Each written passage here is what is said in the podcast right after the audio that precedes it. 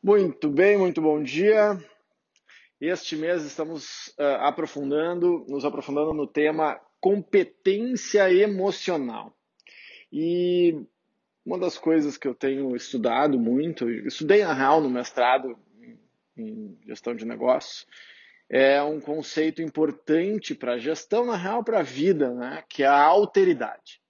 A alteridade é a consciência da presença da diferença a consciência da presença do outro dentro da nossa constituição e da nossa humanidade. Porque o outro, quer você queira ou não, é inexorável.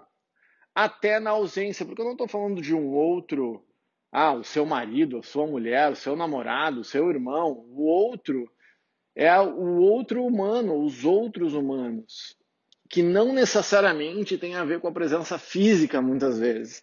Gente, muitas vezes a presença, o sentimento de presença do outro é muito mais sentido na sua ausência.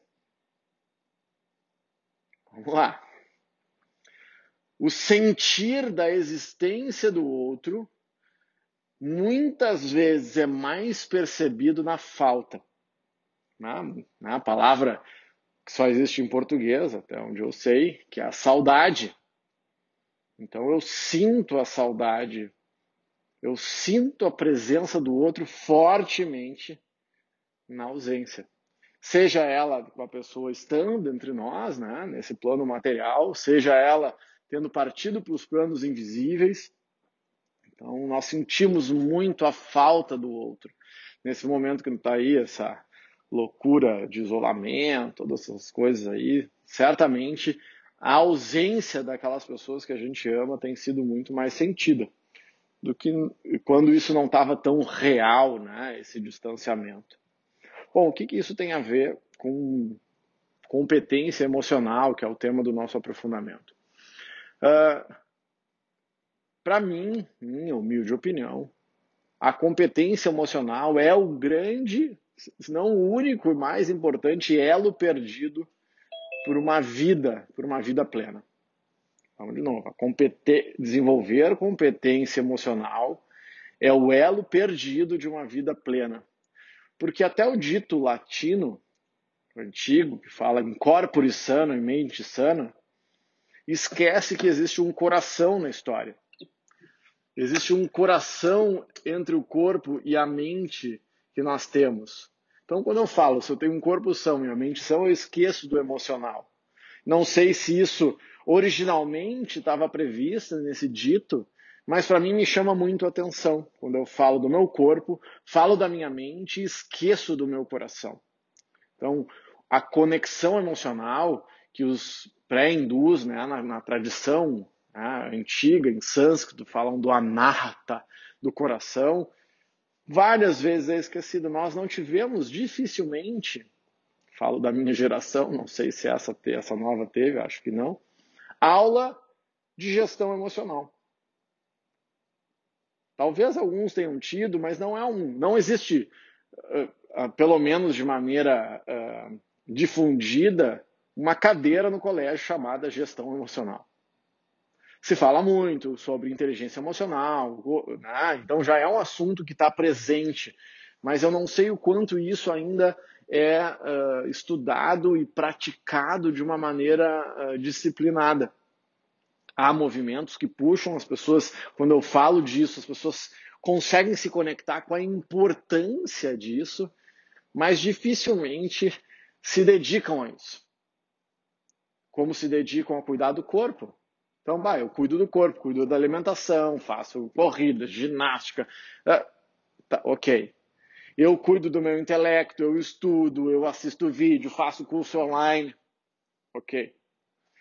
Como tem sido a sua prática emocional? Como você alimenta o seu corpo, todo mundo se preocupa. Ah, todo mundo se preocupa sim, de, uma, de alguma forma ou de outra, em algum momento se preocupa com isso. É, se fala em várias capas de revistas, jornais, se fala da alimentação, da importância, ok? Fala da importância do estudo, de estudar, de trabalhar o cérebro, ok? Então você alimenta bem o seu, digamos, vamos partir do pressuposto que você alimenta bem o seu corpo físico.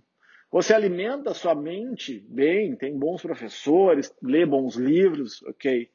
Como você alimenta o seu emocional? Pausa dramática para você pensar como você tem alimentado o seu emocional. Como você não tem alimentado o emocional. É tão importante né, quanto alimentar, né, alimentar bem o emocional é se preocupar se eu sequer estou. Tem gente que não está nem alimentando o emocional. O emocional é algo que está do lado lá, que é feio, muitas vezes, não, eu não posso me envolver emocionalmente, como se isso fosse possível. E por isso que a gente tem tão, tanto medo, porque uh, não é fácil administrar o próprio emocional, não é uma coisa simples. E quando eu entendo que a minha vida é indivisível da vida do outro, ou seja, a minha humanidade passa pela existência do outro, até na ausência, eu preciso começar a administrar melhor o emocional. No livro de Clóvis de, do Clóvis de Barro sobre gentileza, ele traz a história do Robson Crusoe, que em algum momento alguém passou por essa história, né? o náufrago que ficou na ilha e tal. Ele ficou numa ilha e ele tinha ferramentas, ele tinha os ensinamentos, o outro estava presente dentro dele, a ideia dele do outro, da saudade do outro estava sempre presente. Então não adianta você se isolar do mundo, você sempre vai ter o outro presente nas coisas, inclusive, que você usa, no computador, nos livros, nas ferramentas, na lembrança.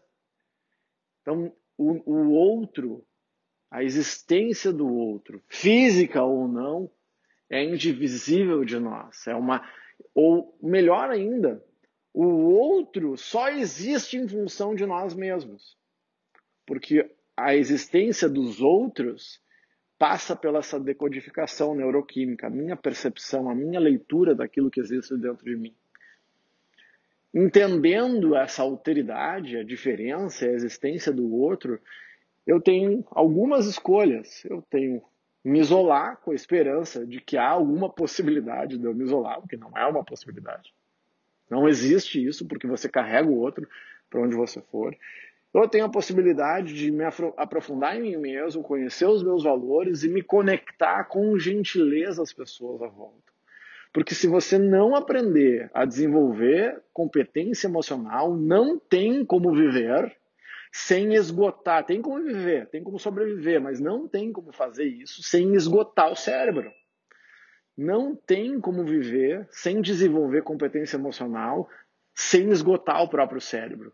Essa é a questão. Então você pode passar uma vida inteira vivendo ou sobrevivendo sem trabalhar o seu emocional, sem mergulhar nas coisas boas, sem viver as alegrias imensas da vida.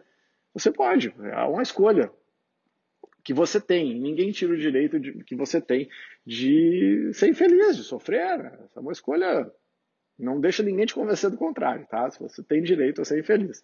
Não permita que ninguém tire esse seu direito de sofrer, de ser infeliz. Isso, isso é um direito uh, que o ser humano tem. Agora, se você quer ter uma vida plena, vai precisar aprender a ter competência emocional. Porque senão você vai passar por essa vida e esgotar os seus recursos. Esgotar os recursos neurológicos. E aí vai ter enxaqueca, vai ter dor de cabeça, vai ter úlcera, vai ter burnout então, a competência emocional é essa habilidade de lidar com o bicho que nós somos, mas que nos destacamos desse bicho através da expansão do nosso cérebro. Então, nós perdemos um pouco isso. A gente se desconectou do animal porque o animal é muito forte. Se desconectou, entre aspas, né? Então, a gente acha que se desconectou e segue sendo governado pelo bicho. Então, a única forma, né, a forma primeiro, você se dá consciência de que o bicho está aí, de que o emocional está aí e você pode seguir de maneira uh, absurda e não sei se é infeliz, inútil tentar controlar o seu bicho, ou você pode acolher o bichinho e administrar, negociar e usar a força do emocional para ter uma vida mais feliz. Beijo no coração, quem não veio na aula perdeu.